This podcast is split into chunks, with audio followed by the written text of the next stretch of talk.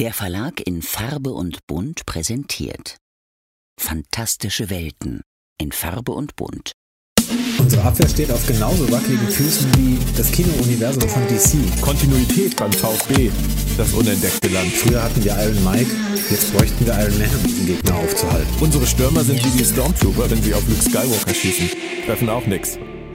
Geeks und Fußballfans passen nicht zusammen? Da täuscht ihr euch gewaltig. Denn hier kommt der Nerdy Flachpass. Henning Mützlitz und Björn Sülter. Journalisten, Geeks und Fußballfans, die ihren Vereinen rettungslos verfallen sind. Henning ist Redakteur und Autor von Fantastikromanen, Eintracht-Fan seit der Kindheit und Zeuge Jeboas. Björn ist Medienjournalist, Verleger, Übersetzer und Buchautor, längst nicht nur in unendlichen Weiten unterwegs und seit Jahrzehnten beinharter Anhänger des VfB Stuttgart. Gemeinsam bilden sie nicht nur die Chefredaktion des bekannten Fachmagazins Geek, sondern auch das Duo des Nerdy Flachpass. Vom Main zum Neckar. Fans, Freunde, Geeks. SGE und VfB. Zwei Teams, zwei Typen, ein Podcast. Und hier sind sie. Henning Mützlitz und Björn Sülter. Ja, äh, moin moin. Es ist schon Ausgabe 5 vom Nerdy Flachpass. Das ist sozusagen unser erstes kleines Jubiläum, Henning. Hallo. Hi. Ja, wunderbar. Celebrate. Ja, ich höre das schon an deiner Stimme, dir ist nicht so nach Feiern zumute, aber wie soll das auch nach dem Wochenende? Doch bevor wir darauf kommen, würde ich sagen, äh, machen wir lieber erstmal was anderes, oder? Unseren Nerdy Anpfiff zum Beispiel. Ja, um sich abzulenken. Ist das vielleicht ganz gut tatsächlich. Ja, also bei mir ist diese Woche natürlich das, das große Thema. Ich hoffe, äh, du hast da ein bisschen Aktien drin. Äh, Babylon 5. Äh, wir haben es jetzt ja tatsächlich gemacht. Wir haben die Babylon 5 Chronik-Reihe gestartet. Sechs Sachbücher, ähm, geschrieben von Peter Osterried, Claudia Kern und meiner Wenigkeit, ähm, die bis Anfang 2025 erscheinen werden und die komplette Serie inklusive aller Spin-offs abdeckt. Und der erste Band, der ist jetzt äh, diese Woche gestern ganz frisch erschienen. Kennst du das überhaupt? Überhaupt? Hast du das damals verfolgt? Ich habe natürlich Babylon 5 verfolgt, bin aber nie so ein Riesenfan geworden, im Gegensatz zu einigen meiner ähm, Freunde. Ich finde es aber gut, dass du im Verlag dann diese alte Leute-Serien immer wieder so aufwärmst, dass man sich sagt, äh, da kann man nochmal wieder einsteigen und Babylon 5 lohnt sich ja auf jeden Fall.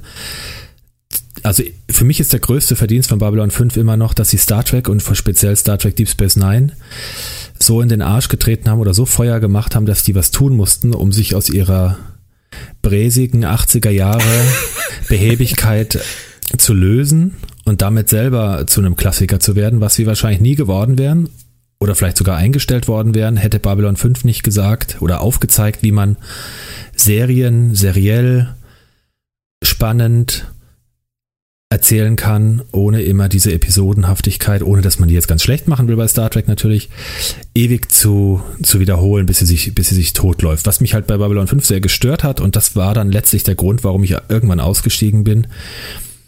Schon damals fand ich die Grafik, die Computergrafik im Gegensatz zu Star Trek, die ja noch sehr viel auf Modelle gesetzt haben, durchschnittlich, um es mal freundlich zu sagen. Und das ist natürlich, das ist natürlich ähm, schlecht gealtert, wie sehr, sehr oft. Ich meine, Star Trek ist zum Teil auch schlecht gealtert, aber ich finde, dass, ja. dass äh, Serien, Weltraumserien oder auch Serien wie oder Filme wie Herr der Ringe, die auf echte Schauspieler weniger frühe Renderings oder CGI gesetzt haben, letztlich besser gealtert sind heute als ja, diese, diese sehr primitiven Computergrafiken, die da teilweise verwendet wurden, die, die, die sehr, sehr, sehr künstlich und wie so ein altes Computerspiel aussehen. Oder siehst du das anders? Nein, nein, nein, das war ja damals schon Amiga-Style, aber ich war ja auch ein riesen äh, Amiga-Fan damals, von daher hat mich das nicht so gestört. Ich habe Babylon 5 äh, tatsächlich bei der Erstausstrahlung auch noch auf meinem alten ähm, Sony Black Trinitron Röhrenfernseher geguckt. Der war nicht besonders groß, der war nur sehr tief und ähm, hatte einen guten Klang. Und da wirkte die Serie damals, muss ich sagen, äh, bei der Erstausstrahlung eigentlich ziemlich fetzig. Ich meine, das ist nun auch schon 30 Jahre her. Ähm, aber das, das konnte ich damals gut gucken. Jetzt hast du natürlich recht, es ist schlecht gealtert, aber das war, für mich war das nie der Punkt bei Babylon 5. Es waren immer die Figuren, es war immer, waren immer die Dialoge, die Geschichte, die Kreativität in der, in der Umsetzung, weil die hatten halt kein Geld und haben alles rausgeholt aus jedem Dollar, den die da verbraten haben. Im Gegensatz zu anderen Produktionen, wo einfach das Geld rausgeschmissen wird und man sieht's am Ende nicht. Äh, ich sag nur der Schwarm, hallo ZDF Größe, 40 ähm, Millionen für die Staffel warum. Ähm, da hat JMS damals wirklich ganz andere Arbeit geleistet und dafür finde ich die Serie heute auch noch großartig. Aber ich wollte dir einmal kurz sagen, dass ich dich nie als Marketing-Experten für meinen Verlag anstellen werde, nachdem du gerade gesagt hast, ich mache Bücher über alte Leute-Serien. Also das hat, das war schon ein Stich ins Herz. Ich habe das ja lobend angemerkt. es klang so.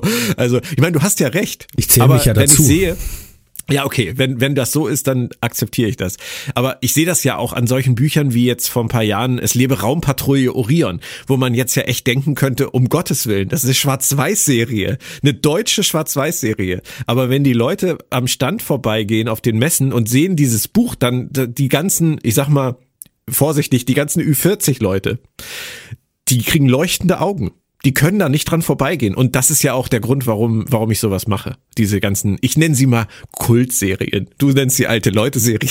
Ich nenne sie mal Kultserien. Ja, das war natürlich despektierlich gemeint. Ich schwelge ja auch immer in der Nostalgie und genau in den Sachen, die uns damals geprägt haben. Da kommen wir auch gleich auf einen weiteren Punkt.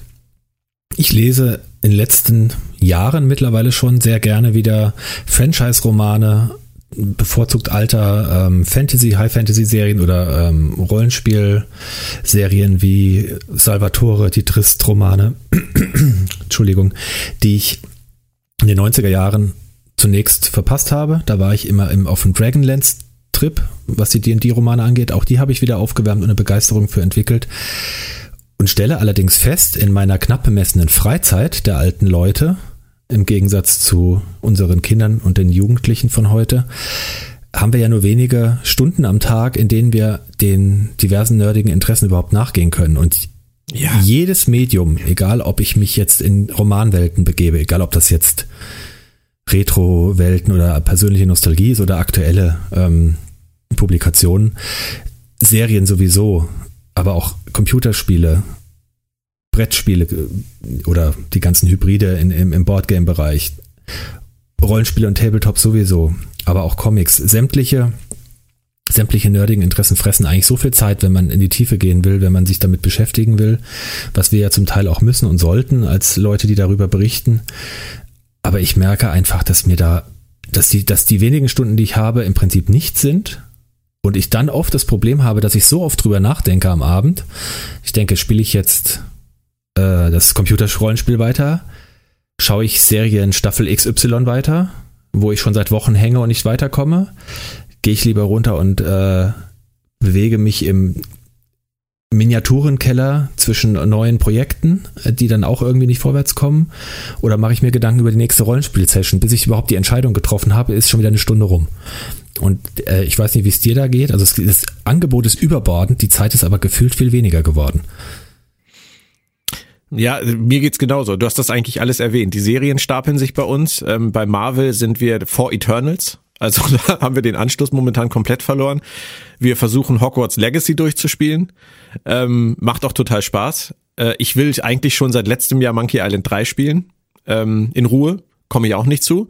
Ähm, und äh, jetzt die letzten Tage zum Beispiel, weil meine Tochter angefangen hat, Lost zu gucken, ähm, habe ich festgestellt, wie viel Bock ich auf einen Lost Rewatch habe mhm. und wie viel Bock ich auch darauf hätte, bei diesem Rewatch dann gleich ein Buch zu schreiben darüber. Ähm, nur wann? und vor allem, es kommt so oft in den Arbeitsbereich. Also ich habe letztes Jahr Monkey Island 3 ja auch für die Geek angespielt, um darüber zu schreiben. Ähm, aber es ist, es, es ist so ein Austausch zwischen Arbeit im Nerd-Bereich und Hobby im Nerd-Bereich, bei mir zumindest, dass das manchmal so fließend ineinander übergeht, dass das dann mit, äh, mit Freizeitgestaltung schon wieder gar nichts mehr zu tun hat. Das finde ich auch sehr schwierig. Ja, das ist tatsächlich bei mir auch häufig so. Ich kriege ja auch für die äh, Geek oft Belegexemplare oder Rezensionsexemplare von Spielen, Büchern und so weiter. Und wenn man dann da reingeht, bekommt man sehr, sehr oft Lust auf Dinge und äh, hat große Vorhaben da was umzusetzen. Letztes Beispiel äh, The One Ring, das neue äh, oder die Neuauflage des Herr der Ringe Rollenspiels in einer sehr schönen Ausgabe bei Truan Spiele auf Deutsch erschienen, im Original bei Free League Publishing aus Schweden. Super atmosphärisch alles umgesetzt und äh, also ganz abseits der, der Film- und Serienlizenz, sondern äh, ja, grafisch selber ähm, sehr liebevoll und sehr werketreu umgesetzt. Glaubst du, ich hätte das ein einziges Mal gespielt oder hätte mich tiefer in das Grundregelwerk reinbegeben bis jetzt, obwohl ich äh, jeden Tag im Prinzip drauf gucke, wie es im Regal mich anlacht? Das ist so ein, ein aktuelles Beispiel dafür. Ja, das sind, das sind unsere Luxusprobleme, würde ich mal sagen. Es sind natürlich Luxusprobleme, aber ich glaube, das haben ja viele Leute, ähm, selbst wenn ich nur ein, zwei Medieninteressen habe, wenn wir jetzt nur auf das Serienangebot gehen, das ist ja schon völlig krank, was, was letztlich auf allen Streamingdiensten, in allen möglichen Franchises permanent passiert und wo permanent gefeuert wird.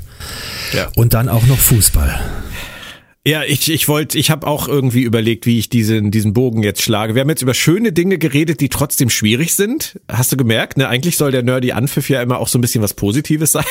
Aber es ist auch da schwierig. Aber beim Fußball äh, am letzten Spieltag, am 22. Spieltag, da war es eigentlich richtig äh, schwierig. Und ich habe das nicht erwartet. Zumindest, und lass uns mal mit der Eintracht anfangen. Ich habe es bei der Eintracht so nicht erwartet, auch wenn ich auf Leipzig getippt habe, fand ich den Auftritt von Frankfurt, ich will mal sagen, ein bisschen mutlos. Und ähm, da komme ich nicht so ganz hinter, woran es lag und verbinde das mal mit der Frage, bist du noch so optimistisch, was den Trend der Eintracht angeht, oder ist der Trend jetzt nicht mehr, ja, Eintracht-Friend?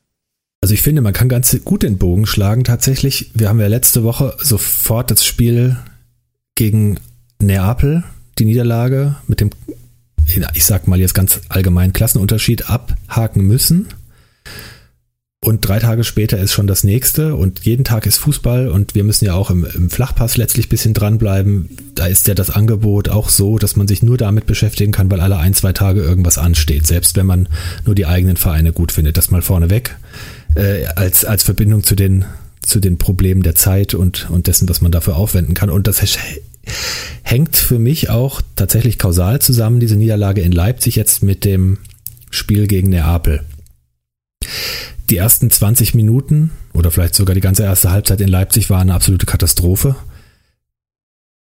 Das ist ein unmittelbarer Effekt gewesen, so erkläre ich mir es und so haben sich es auch viele andere erklärt, die sich das Spiel angeschaut haben oder drüber gesprochen haben äh, von Neapel. Da ist tatsächlich ein gewisser Schlag auf das äh, ja, Selbstbewusstsein erfolgt. Da hat man aufgezeigt bekommen, man ist noch nicht so gut, wie man sich wähnt, wie sich das Umfeld vielleicht wähnt.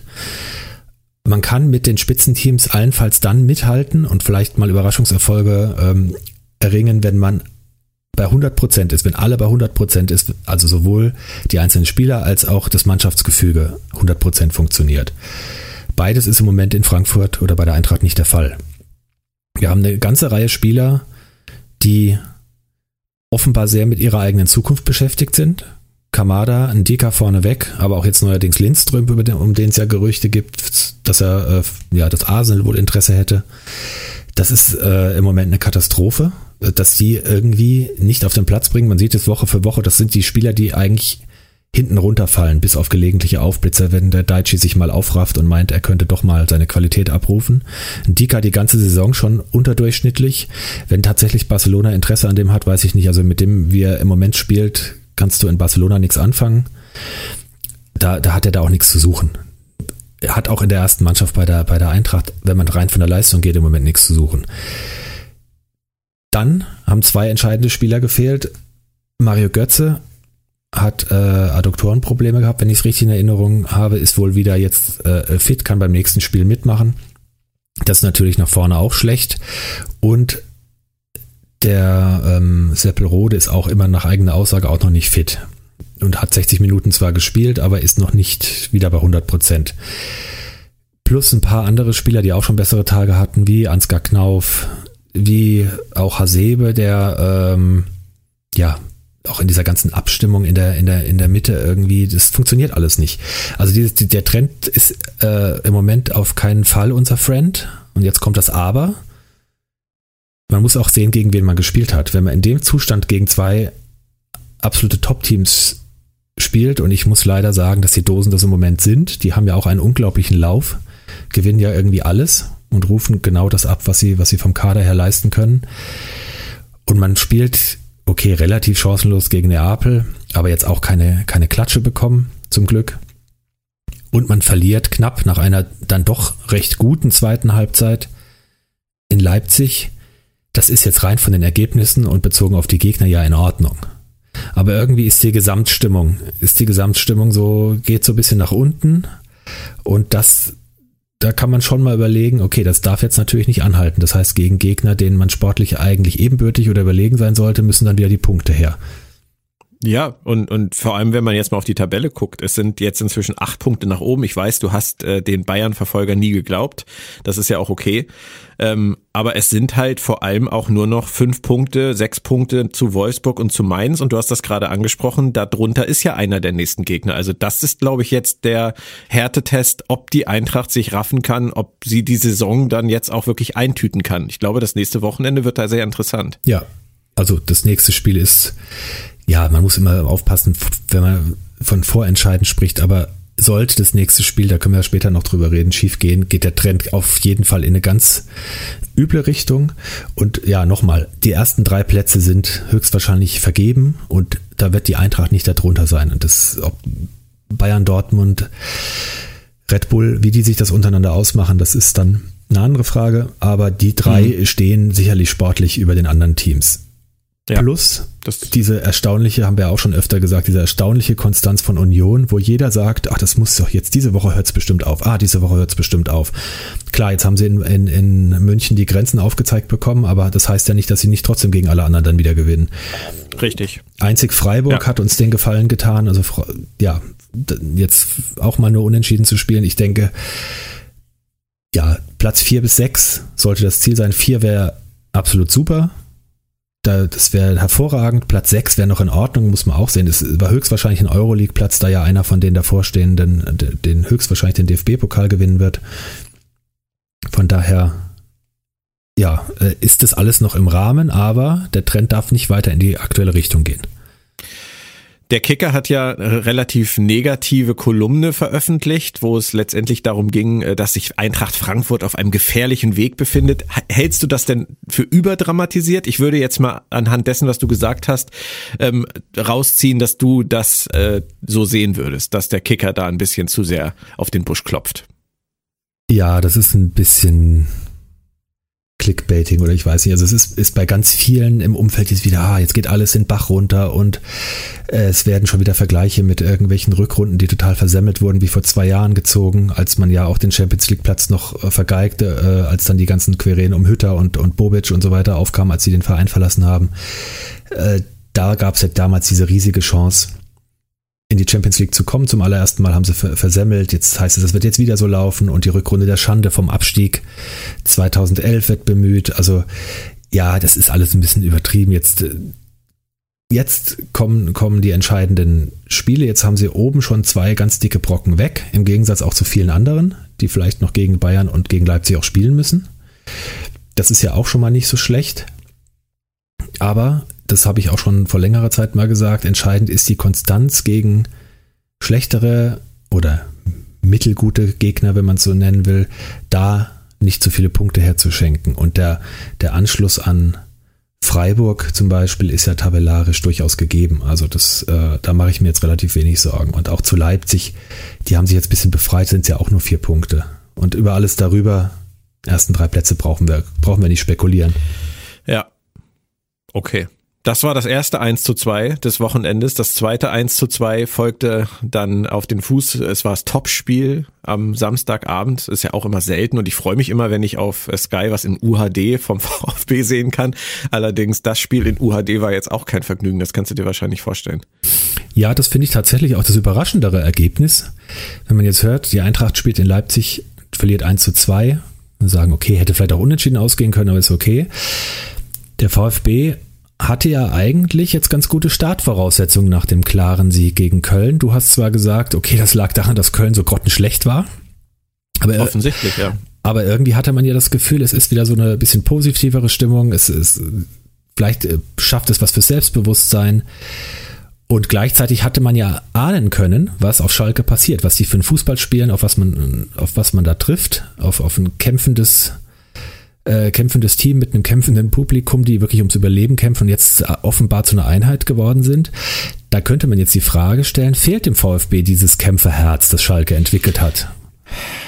Das, das fehlt dem VfB wenn dann ja schon sehr lange. Diese Haltung, diese Einstellung, wirklich das, was die Bayern letztendlich ja tun, jede Woche in jedem Spiel, ähm, das Maximale rauszuhauen. Das ist ja etwas, was der VfB schon seit, seit Ewigkeiten nicht mehr kann. Also da rege ich mich schon gar nicht mehr drüber auf. Ähm, für mich war das, war das auch eine ganz merkwürdige Geschichte, muss ich, muss ich sagen, weil die Voraussetzungen waren gut, die Stimmung war gut. Sie haben gesehen, sie können, sie haben gesehen, sie können auch Tore schießen. Aber du hast es angesprochen, ähm, wir haben am Wochenende auch ganz klar gesehen, bei Köln läuft's gerade nicht. Also wie die zu Hause gegen Wolfsburg gespielt haben, das hat Baumgart auch nicht gefallen. Und ähm, von daher möchte ich tatsächlich darauf zurückkommen und wirklich nochmal einordnend sagen, der VfB hat gegen Köln gewonnen, weil Köln so schlecht war. Das ist tatsächlich jetzt meine Einschätzung dazu. Ähm, wir haben im Prinzip mit der gleichen Mannschaft jetzt gegen Schalke begonnen. Ähm, auch wenn Silas kein Mittelstürmer mehr wird und äh, das Labadia wieder viel zu spät gemerkt hat und meiner Meinung nach dann auch im Spielverlauf wieder den falschen eingewechselt hat, weil Pfeiffer, sorry, nicht mal gegen Schalke. Der Mann ist einfach nicht erstligatauglich, meiner Meinung nach. Ähm, aber grundsätzlich war das ja alles in Ordnung, was er da gemacht hat, von der Aufstellung her. Er macht immer das Gleiche, er setzt immer wieder Anton auf die Rechtsverteidigerposition, er hat Bretlo drin gelassen, das finde ich okay. Ähm, Im Mittelfeld alles so, wie es letztes Mal gut funktioniert hat. Was mich vor Anpfiff schon extrem irritiert hat, ist, dass er Enzo Millon, nachdem der jetzt ja nun letztes Mal, als er reinkam, wirklich richtig gut frischen Wind gebracht hat und von Labadia auch ausdrücklich gelobt wurde, jetzt wieder nicht in den Kader stellt. Vor allem, weil er ein Spielertyp ist, den wir sonst nicht haben. Aber war der fit? Warum? Der war wohl fit, ja. Das war wohl wieder Trainingswocheneindruck. Und ähm, das verstehe ich nicht. Da lässt er dann lieber den, den Natai, der jetzt verletzt war vorher, wieder auf der Bank sitzen und, und zu viele Spieler auf der Bank sitzen, die letztendlich aber diesen frischen Wind nicht bringen können, diese Kreativität nicht bringen können. Und, und auch ein Kulibali zum Beispiel, der letztes Mal ja auch gezeigt hat, dass er, dass er was gerissen hat, der durfte ja auch nicht starten, der kam dann zumindest rein, aber es wird halt dem Mio dann jetzt wieder auch ein Thiago Thomas vorgezogen, der wochenlang verletzt war. Und als der dann reinkam dieses Mal und noch was reißen sollte, hat man gesehen, der braucht noch ein paar Wochen. Ich verstehe nicht, warum Labadia, auch wie in dieser Sagadu-Causa zuletzt, den er reinwirft und dann wieder rausnimmt, warum er mit den Spielern so jongliert und nicht einfach mal dann die, die die aufstrebende Tendenz zeigen, dann noch einfach mal drin lässt, um sie als Option zu haben. Aber gut, das, das ist ein anderes Thema. Ich glaube, grundsätzlich war es vom Ansatz her richtig, die Aufstellung so zu machen. Ähm, aber die Haltung hat halt überhaupt nicht gestimmt. Was der VfB in der ersten Halbzeit äh, da abgeliefert hat, du hast es gesagt, Schalke hat dagegen gehalten, Schalke wollte, Schalke ist aber auch limitiert und trotzdem hat's gereicht, weil beim VfB dieser Widerstand einfach nicht da ist und weil die sich einfach den Schneid abkaufen lassen. Und dann ist das Spiel im Prinzip zur Halbzeit erledigt. Und äh, das darf in so einem Sechs-Punkte-Spiel ähm, natürlich auf keinen Fall passieren, weil wir haben, anstatt den Abstand zu Schalke auf neun Punkte anwachsen zu lassen und uns wirklich abzugrenzen von diesen, von diesen Vereinen, die da unten im Keller stehen, haben wir Schalke wieder reingeholt. Und jetzt haben wir dann eine Situation, die keiner braucht. Ähm, also, äh, es ist mir schleierhaft, wie die Mannschaft aufgetreten ist. Da sagt dann Fabian Wohlgemuth tatsächlich in ernsthaft direkt nach dem Spiel, dass die die Spieler ähm, von der Atmosphäre irgendwie ähm, beeindruckt waren oder so. Und dann rudert er später zurück und sagt, das hat er gar nicht so gemeint. Aber das ist doch der Auftrag des Trainers. Du kannst doch, du kannst doch mit einer Mannschaft, die Köln geschlagen hat, nicht auf Schalke auftreten und in, in Ehrfurcht äh, vor der Nordkurve erstarren. Das ist doch Quatsch, das, die kennen das doch alle. Es ist ja auch nicht so, dass wir irgendwie mit Jugendspielern antreten. Also da, da komme ich nicht, da komme ich nicht hinterher. Und ähm, wenn man, wenn man sich das Spiel anguckt, sie haben in der zweiten Halbzeit dann ja versucht, was zu machen. Das ist ja auch besser geworden. Trotzdem, das einzige Tor haben sie gemacht, weil Fährmann den Ball durchgelassen hat. Sosas Weitschuss.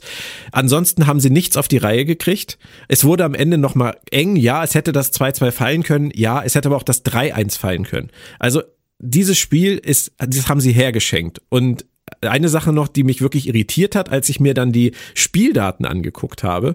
Ähm, die sind komplett auf den Kopf gestellt. Also die, die Laufleistung ist identisch. Ähm, die gespielten Pässe, das muss man sich mal überlegen. Schalke zu Hause, gespielte Pässe 269. Der VfB 520. Angekommene Pässe ähm, 66 Prozent bei Schalke. Eine Passquote von 66 Prozent bei nur 269 gespielten Pässen. Der VfB hat 81 Prozent bei ihren 520. Der VfB hat 68, nee, 66 Prozent Ballbesitz gegen 34. Eine Zweikampfquote von 53 gegenüber 47. Und ähm, 9 zu 6 Ecken. Nur einmal gegenüber dreimal ins Abseits gelaufen. Also in jeder Statistik würdest du eigentlich sagen, war das ein souveränes Spiel vom VfB. Aber du hast es nicht gesehen.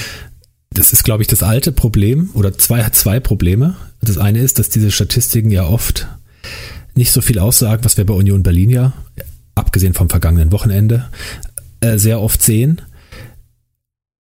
Und dass viele Mannschaften, die kein großes spielerisches Potenzial haben, trotz eines, eines hohen Ballbesitzes nicht viel damit anzufangen wissen. Da wird äh, natürlich kommen viele Pässe dabei rum, dass da, da viel hinten hin und her gespielt wird. Und ähm, dass es dann da eben reicht, und das ist das, was Reis ja Schalke jetzt beigebracht hat, kompakt zu stehen, auf die Chancen zu lauern, das Spiel zu zerstören, dem Gegner keine Räume zu bieten, also das, das ganze ABC des ja, fußballerischen Mannschaftssport sozusagen.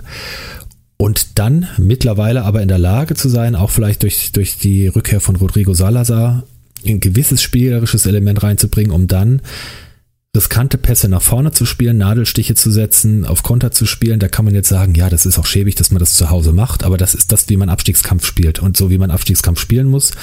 Und das ist das Problem seit Jahren sehr, sehr vieler Bundesliga-Teams und da schließe ich die Eintracht zu einem Großteil mit ein, obwohl die jetzt weiter oben stehen, dann gegen diese Art von Auftreten und Taktik mit dem Publikum im Rücken, mit, man wirft sich in jeden Zweikampf und der wird bejubelt keine Mittel zu finden, weil da ja. dann die fußballerische Qualität einfach nicht ausreicht. Und dann kommen natürlich jetzt noch die ganzen Sachen oder einige Sachen dazu, die du gerade angesprochen hast, dass da von Seiten des, äh, ja, des Trainers vielleicht merkwürdige Personalentscheidungen getroffen werden. Ich verstehe es selbst, ich als VfB-Laie oder Innocent Bystander ähm, verstehe da auch manche Sachen nicht so ganz, die du gerade aufgeführt hast, die man auch sich als ja nicht so ganz erklären kann, auch wie das, wie das sportpsychologisch dann sich auswirken soll auf den Herrn Mio, der äh, wie wir ja wissen, einer deiner Hoffnungsträger oder Lieblingsspieler ist, äh, das aber nie entfalten darf, weil er einfach ja, sich entweder in der ersten Elf oder auf der Tribüne, ja, bei war in der ersten Elf, weiß ich nicht, entweder auf dem Platz oder auf der Tribüne wiederfindet. Und ich bei Wilmer hat er ja kurzzeitig gespielt. Ja. ja. Ich weiß nicht, was das mit der Psyche eines eines jüngeren Spielers macht. Offenbar der, also der Herr Sagadu ist es vielleicht eher gewöhnt, der kann das dann eher ab, was neulich passiert ist und ist er jetzt nicht irgendwie völlig desaströs aufgetreten, als er eingewechselt wurde. Aber bei jüngeren Spielern finde ich das schon auch schwierig. Äh, ja, was das, was ja, das, das weißt du, mittelfristig ja, soll man kann da ja immer viel drüber diskutieren, auch über die Auswechslung. Also Sagadu hast du angesprochen, Ito musste raus zur Halbzeit, das ist natürlich völlig okay. Aber dann auch der Wechsel Kulibali für Gil Diaz. Gil Diaz ist von den dreien vorne, also Silas, Fürich, Gil Diaz, noch der Beste gewesen. Ja, er war blass, er hat schon viel bessere Tage gehabt, aber Fürich und Silas waren viel schlechter. Und äh, da kann man dann auch einfach mal sagen, dann bringe ich Kulibali auf rechts und stelle Gil Diaz mal nach vorne, weil Silas, Silas bringt auf dieser Position nichts und er bringt vor allem auch momentan generell gar nichts. Also wie viele Bälle dem verspringen gefühlt, das, das mag man gar nicht mehr zählen. Ich mag ja Silas wahnsinnig gerne, aber ich sehe ihn überhaupt nicht im Moment in der ersten Elf und ich sehe ihn vor allem nicht auf der Mittelstürmerposition als Ersatz äh, für Girassi kein bisschen. Und deswegen dann Gil Diaz rauszunehmen und die anderen beiden weiterspielen zu lassen und äh, sogar Silas ja durchspielen zu lassen, ist mir ein absolutes Rätsel. Und dann bringt er, nach einer Stunde bringt er Wagnermann für Anton. Ja, Anton war grauenvoll. Dann muss Wagnermann viel früher kommen. Aber auch das ist nach einer Stunde jetzt ja kein Move, der irgendwie Kreativität ins Spiel bringt. Und dann am Ende, die letzten 12, 13 Minuten zu sagen, jetzt machen wir nochmal, jetzt bringen wir Pfeiffer, ohne Bundesligator, ohne Stich in jedem Spiel, das ich von ihm gesehen habe, bis auf das Pokalspiel. Ähm, und Thiago Thomas, der aus der Verletzung kommt und genauso aufgetreten ist weil er überhaupt kein, keine Bindung zum Spiel hatte. Der, der konnte ja nicht mal die Bälle vernünftig stoppen, halten oder weiterleiten. Da ging gar nichts. Und da wünschst du dir dann, entschuldige, wenn ich mich darüber aufrege, aber da wünschst du dir dann einfach, dass dieser Enzo Mio auf der Bank sitzt, weil der bringt was Überraschendes. Und der hat letzte Woche gezeigt, dass er was bringen kann, wenn man ihn reinbringt. Warum zur Hölle sitzt der nicht auf der Bank? Also, ich verstehe es nicht und ähm, wir haben die Quittung jetzt gekriegt wir haben jetzt 19 Punkte nach 22 Spielen. Letztlich wie prognostiziert. Wir haben einen Fünfkampf da unten. Schalke ist wieder mittendrin. Und äh, wenn wir dann jetzt mal den Ausblick wagen auf den 23. Spieltag, wir haben das ja letzte Woche schon thematisiert, dann ähm, weißt du, was die Stunde geschlagen hat. Aber ich würde gerne mit der Eintracht beginnen, dann kann ich mich ein bisschen abregen. ja, bei der Eintracht geht's ja weiter mit den Plastikwochen, wie wir so schön sagen. wie schön, ja. Nach den Dosen geht's jetzt zum Autoproduzenten nach Wolfsburg. Wobei das, das emotionalste Moment, der emotionalste Moment dabei sicherlich das Wiedersehen mit unserem Ex-Trainer Nico Kovac sein wird, der ja trotz des Wechsels damals nach München und der Begleiterscheinung immer noch ein sehr, sehr gutes Standing hat, wo sich, glaube ich, sehr, sehr viele Leute freuen, ihn zu sehen, einschließlich der Fans. Das ist aber auch schon gleich das Problem wenn man auf ein Nico Kovac-Team trifft, dann weiß man auch, was man kriegt. Dann kriegt man nämlich ungefähr das gleiche wie in Schalke, nur in Wolfsburg auf einem deutlich höheren Niveau. Weil ja. die natürlich viel bessere Spieler haben. Die haben zum Glück ihren, ihren extremen Lauf, den sie ja kurz vor der Winterpause hatten, äh, beendet, sind ja auch etwas wankelmüdiger geworden, etwas äh, verwundbarer, würde ich sagen. Aber auch da, wenn du nicht 100%, ich meine, es ist eine Binsenweisheit, wenn du nicht 100% auf dem Platz stehst, nicht alles abrufst, wirst du das Spiel nicht gewinnen. Aber wenn du natürlich einen Qualitätsunterschied hast zu dem, zu dem Team, auf das du triffst, dann reichen vielleicht auch mal drei, vier, fünf Prozent weniger. Das wird in Wolfsburg nicht reichen.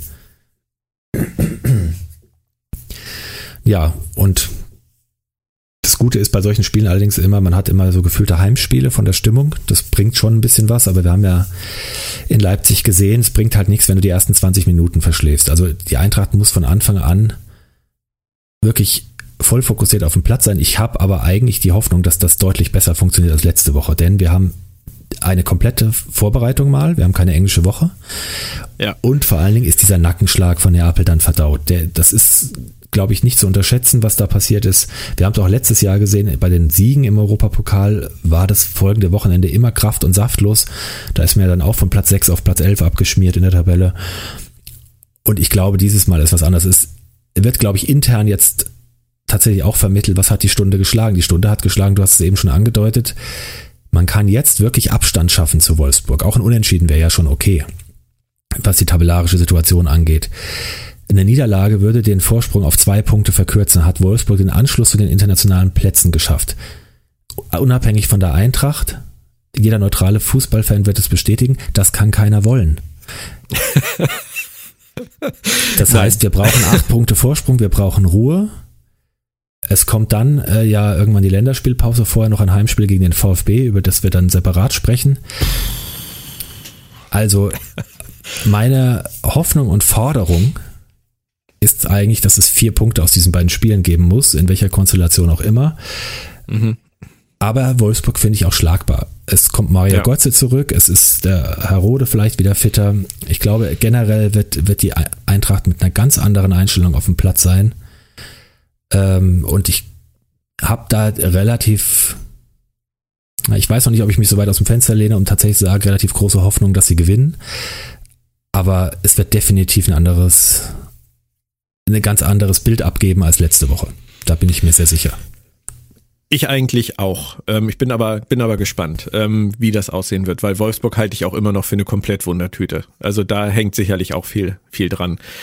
Beim VfB, äh, wir haben es letzte Woche schon thematisiert, nach Schalke ist äh, vor München. Wir haben das Topspiel wieder am Samstag ähm, gegen Bayern München. Und im Normalfall braucht man darüber keine großen Worte verlieren. Wir kennen das aber alle und der VfB hat es auch oft genug in der Vergangenheit gezeigt, dass die Spieler sich auf einmal zusammenreißen, wenn sie im Rampenlicht stehen und was Großes gegen einen Großen zeigen können. Ob das Dortmund ist oder Bayern. Da geht manchmal was und die Bayern sind ja nicht unverletzbar im Moment, auch wenn es gegen Union ganz gut aussah.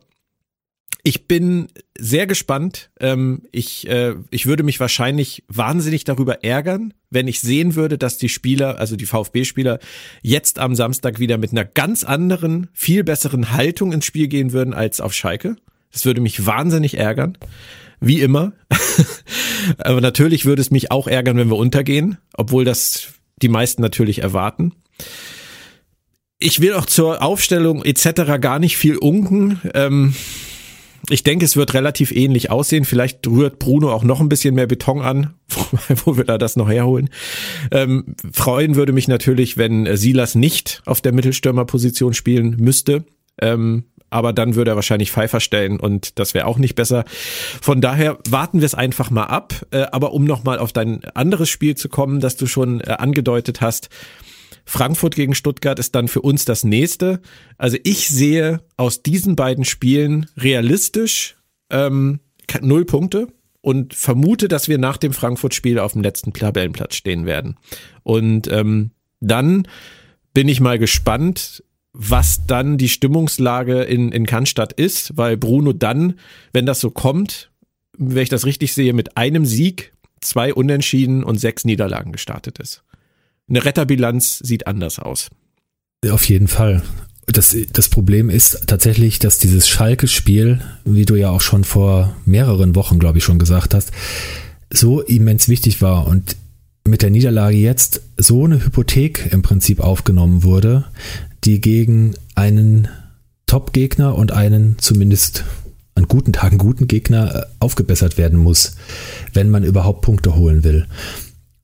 Und mir fehlt ehrlich gesagt ein bisschen die Fantasie, wie diese Stuttgarter Mannschaft, selbst wenn die von dir angesprochenen personellen Wechsel und Änderungen stattfänden, selbst in dem besten Sinne, wie du sie dir vorstellst oder wie, wie sie vielleicht auch aus objektiver Sicht sinnvoll wären, mir fehlt ein bisschen die Fantasie, wie, gegen die, wie die gegen die Bayern punkt, punkten wollen in irgendeiner Form. Die Bayern haben den Druck vor allen Dingen jetzt nicht mehr nur vom Underdog Union, der in die Schranken gewiesen wurde, wo man mal gezeigt hat, wer hier der Chef ist. Auch keine Garantie, wissen wir auch, war nur eine Momentaufnahme. Aber sie haben jetzt vor allen Dingen Dortmund im, im Nacken. Und Dortmund hat einen unglaublichen Lauf und alle haben immer gesagt, wir sehen Dortmund als unseren eigentlichen Gegner, traditionell und diese Saison auch wieder. Dortmund hat es halt bis jetzt nie eingelöst. Sie sind aber dabei und ich glaube, in München wird auch intern sehr, sehr klar vermittelt, ihr könnt und dürft euch nicht leisten, jetzt hier irgendwie zu schwächeln, weil die anderen schwächeln nicht.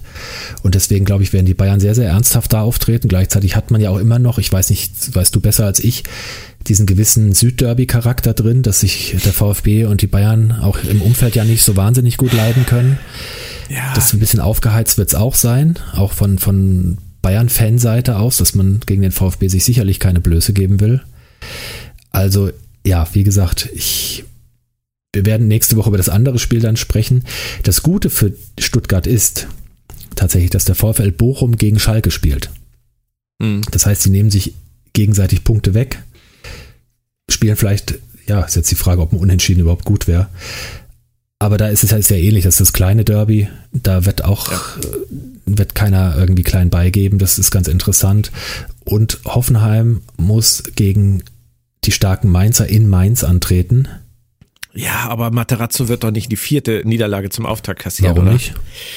Ich sehe auch bei Hoffenheim im Moment sportlich wenig äh, Anlass zur, zum ja. Optimismus und das freut uns natürlich alle.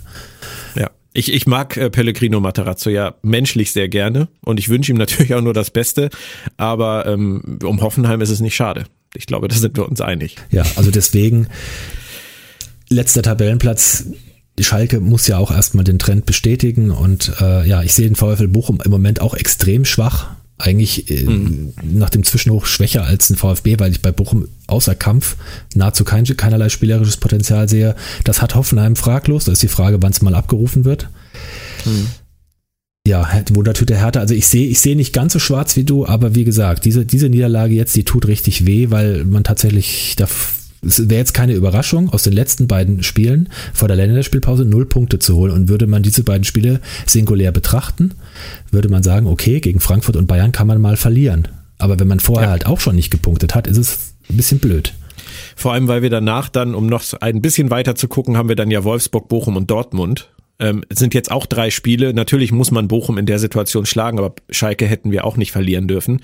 Und Wolfsburg und, ähm, und Dortmund sind natürlich jetzt auch keine Spiele, wo der VfB mit vielen Punkten rechnen sollte. Also es kann schon, es kann schon echt böse werden die nächsten Wochen. Ich bin gespannt. Lass uns noch mal kurz äh, über etwas anderes reden. Du hast Dortmund angesprochen. Das ist äh, unser Blick über den Tellerrand heute. Ähm, ist das für dich ein Strohfeuer oder sind die wirklich auf Kursmeisterschaft? Ich hatte ja ein bisschen gehofft, dass es ein Strohfeuer ist. Ich werde gerade offenbar widerlegt. Die Mannschaft ruft das Potenzial ab. Die Spieler, die jetzt in den letzten zwei, drei Jahren ja teilweise wirklich auch noch extrem jung waren und diesen, diesen natürliche, natürlichen Leistungsschwankungen und auch Mentalitätsschwankungen, was ja immer dieses große Problem in Dortmund war oder zumindest benannt wurde, ähm, die, die das eben aufweisen, dass das jetzt langsam abgelegt worden ist, dass die, glaube ich, einfach aufgrund ihrer, ihres fortgeschrittenen Alters, ihrer Erfahrungen, äh, obwohl sie immer noch sehr jung sind, da eine andere Konstanz drin haben. Und dennoch wird es, glaube ich, so kommen, wie es jedes Mal kommt. Die werden gleich auf sein. Vielleicht werden sie sogar mit bisschen Glück einen Punkt vor den Bayern sein, mal irgendwann. Und dann, ich weiß gar nicht, wann das Spiel zwischen den beiden ansteht, werden alle Medien wieder darüber berichten, ist das jetzt die Wachablösung, wird Dortmund zum ersten Mal seit elf Jahren. Am 1.4. ist das Spiel Bayern München in München gegen Dortmund. Hm. Und wir haben schon sehr, sehr oft erlebt, was dann passiert. Ja. Dann geht das Ganze 4 zu 0 aus und man weiß wieder, wie die Kräfteverhältnisse tatsächlich sind. Ich fürchte ein bisschen, dass es den März über noch sehr, sehr knapp sein wird und dann irgendwann, vielleicht mit diesem Spiel als Nackenschlag, dieses diese Konstant end, Konstanz endet, weil Dortmund wird sicherlich nicht alle Spiele bis zum Saisonende gewinnen. Nein, nein. Ähm, ich glaube aber, dass das äh, ein, ein Versprechen für die Zukunft ist, was da jetzt gerade passiert. Also ich halte es nicht für ein Strohfeuer. Ich glaube aber auch nicht, dass sie dieses Jahr und nun zwingend schon Meister werden. Ähm, so gut empfinde ich sie auch nicht. Aber was ich total spannend finde, das sind, also für mich ist das, außer Terzic, Terzic natürlich, der sicherlich auch viel Anteil daran hat, ähm, ist das für mich mit vier Namen verbunden, was da in Dortmund passiert ist. Der eine ist Kobel. Ähm, den habe ich sehr gerne, äh, sehr gerne, sehr ungerne gehen lassen damals beim VfB. Und er hat bestätigt, seit er in Dortmund ist, warum das so ist. Ähm, ich finde, das ist ein ganz, ganz großartiger Schlussmann und ähm, der hat Dortmund wahnsinnig viel gegeben, jetzt schon. Ähm, der zweite Name ist äh, Haaland, weil ich glaube, es war super schwierig, genau wie für Bayern mit Lewandowski, für Dortmund diese Haaland-Abhängigkeit zu beenden. Und das hat sich in der Hinrunde auch noch eine ganze Weile gezogen, wo ich auch gedacht habe, puh, kriegen die das auf die Reihe? Aber das hat äh, Terzic hingekriegt, das anderweitig zu verteilen. Und das, die nächsten beiden Namen, sind auch eher relevant, weil sie nicht mehr wichtig sind. Das sind Reus und Hummels. Also ich glaube, dass, dass Terzic wirklich in dieser Saison geschafft hat, die Abhängigkeit von diesen drei großen Namen auf eine Weise zu beenden, dass alle im Verein jetzt nach vorne gucken und, und merken, dass da was anderes entsteht. Und deswegen glaube ich, ist mit Dortmund spätestens auch nächste Saison, je nachdem, was die, was die abgeben müssen oder holen, dann wirklich zu rechnen. Ja, würde ich zum Großteil zustimmen, wobei ich bei Reus vielleicht noch einschränkend sagen würde, der ist vielleicht nicht mehr so gesetzt, wie er es ja jahrelang war. Aber man kann immer noch sehen, wenn der gut drauf ist, wie gut er eigentlich sein kann, wie wertvoll er sein kann. Und äh, würde ich da immer noch als wichtigen Bestandteil sehen. Äh, ich schwank da immer zwischen, ich kann den langsam nicht mehr sehen, der soll mal in Rente gehen und ich würde es ihm gönnen, dann doch vielleicht mal Meister zu werden. Also da bin ich mir immer so ein bisschen unsicher. Ich würde noch hinzufügen, es, es liegt noch an ein paar Personalien, die auch jetzt angefangen haben, ihr Riesenpotenzial, was sie fraglos hatten, endlich mal einzulösen. Und äh, da würde ich vor allen Dingen Julian Brandt im Moment natürlich nennen. Aber auch äh, Leute wie Marius Wolf, der irgendwie jetzt seinen Platz und seine Leistung auf Dauer gefunden hat. Und Emre Can, wo man auch immer wusste, der hat das Potenzial, aber der sich zwischendurch ja immer unglaubliche Böcke oder Disziplinlosigkeiten auf dem Platz geleistet hat und das offenbar abgestellt hat. Also das sind so die irgendwie scheint ja Terzic da ganz viel richtig zu machen und die Spieler wirklich ähm, an den Zenit ihrer Leistung zu bringen und dann sind sie sind sie ein Contender auf jeden Fall.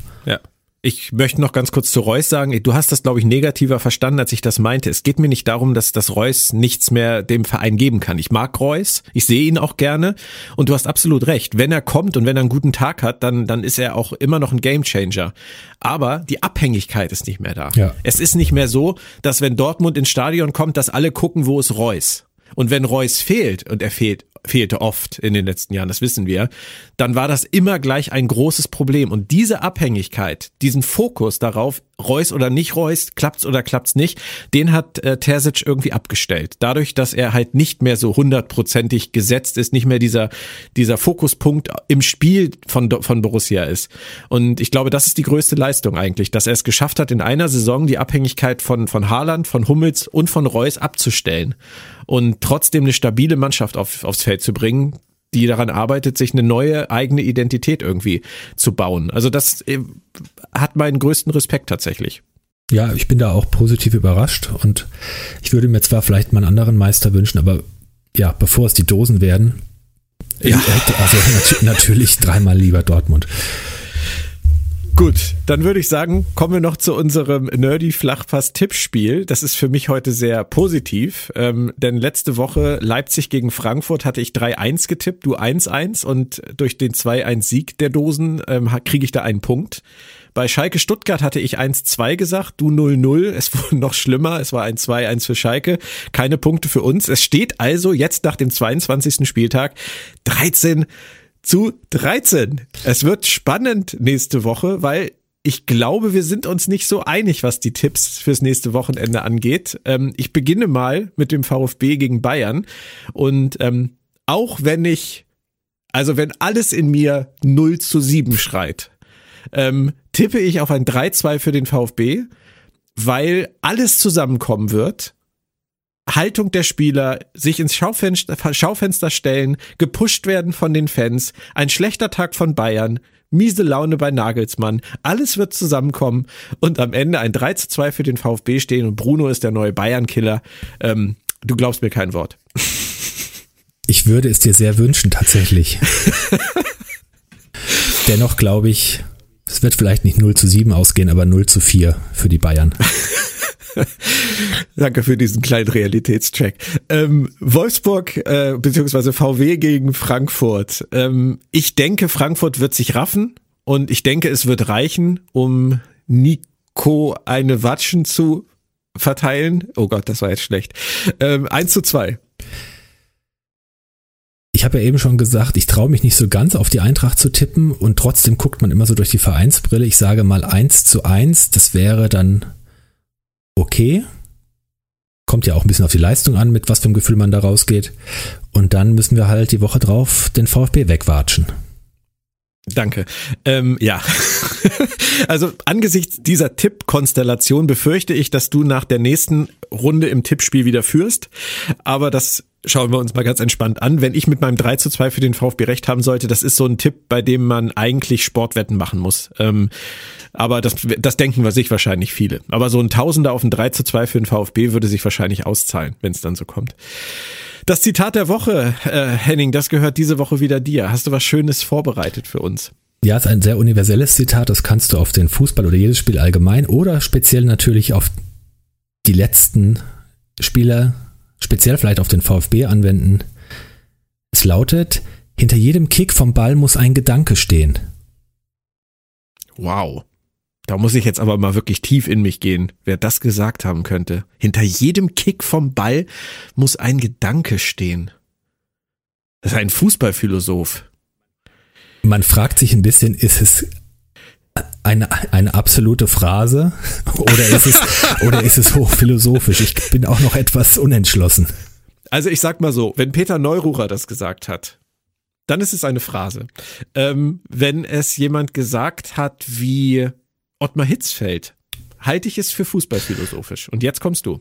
Tatsächlich gesagt hat es, und da wirst du nicht drauf kommen, Dennis Bergkamp. Wow. Okay, da wäre ich tatsächlich nicht drauf gekommen. Aber dann äh, befürchte ich doch ein bisschen mehr Phrase als alles andere, oder? Ich habe nicht mehr ganz in Erinnerung, auf welchem intellektuellen Level er operiert hat damals. Er hat auf sehr hohem fußballerischen Level operiert, zum Beispiel bei Arsenal in der letzten Meistersaison 2000, äh, was zwei oder vier, ich weiß es immer nicht mehr genau, als ich mich ein wenig in Arsenal verliebt habe, ist zu viel gesagt, aber Arsenal ist seitdem so mein auch Zweitherzensverein gibt's, ist auch übertrieben, aber ein Sympathieträger für mich. Dachte, das ist der VfB. Dem VfB stehe ich neutral und jetzt etwas mehr interessiert als früher gegenüber. Sehr schön. Aber äh, ja, unter den Sympathieträgern gibt es nicht so viele Teams, die ich habe, weil alles außer Frankfurt ist bekanntlich scheiße. Wir, wir wollen Dennis Bergkamp da auch nichts absprechen. Es äh, kann natürlich auch sein, dass er diesen Satz von einem seiner prägenden Trainer, Arsene Wenger kommt einem da in den Sinn, ähm, vielleicht mitgekriegt hat und äh, vielleicht einfach weitergegeben hat. Es ist auf jeden Fall ein schöner Satz und er ist auch wahr. Und deswegen lasse ich den jetzt einfach mal so stehen für heute. Ja, dann hoffen wir mal, dass genug Gedanken hinter dem Kicken der Bälle am Wochenende stehen, speziell bei unseren Teams. Ja, und im Zweifelsfall gegen Bayern äh, immer die beste, ähm, die, die beste Methode äh, zum Ziel zu kommen, ist den Ball äh, flach zu halten und nicht auf 3-2 zu tippen. Vermutlich. Oder? Das ist immer angeraten. Gut. Dann verabschieden wir uns bis zur nächsten Woche von unserer ersten Jubiläumssendung des Nerdy Flachpass, Ausgabe 5. Bis bald. Ciao. Tschüss.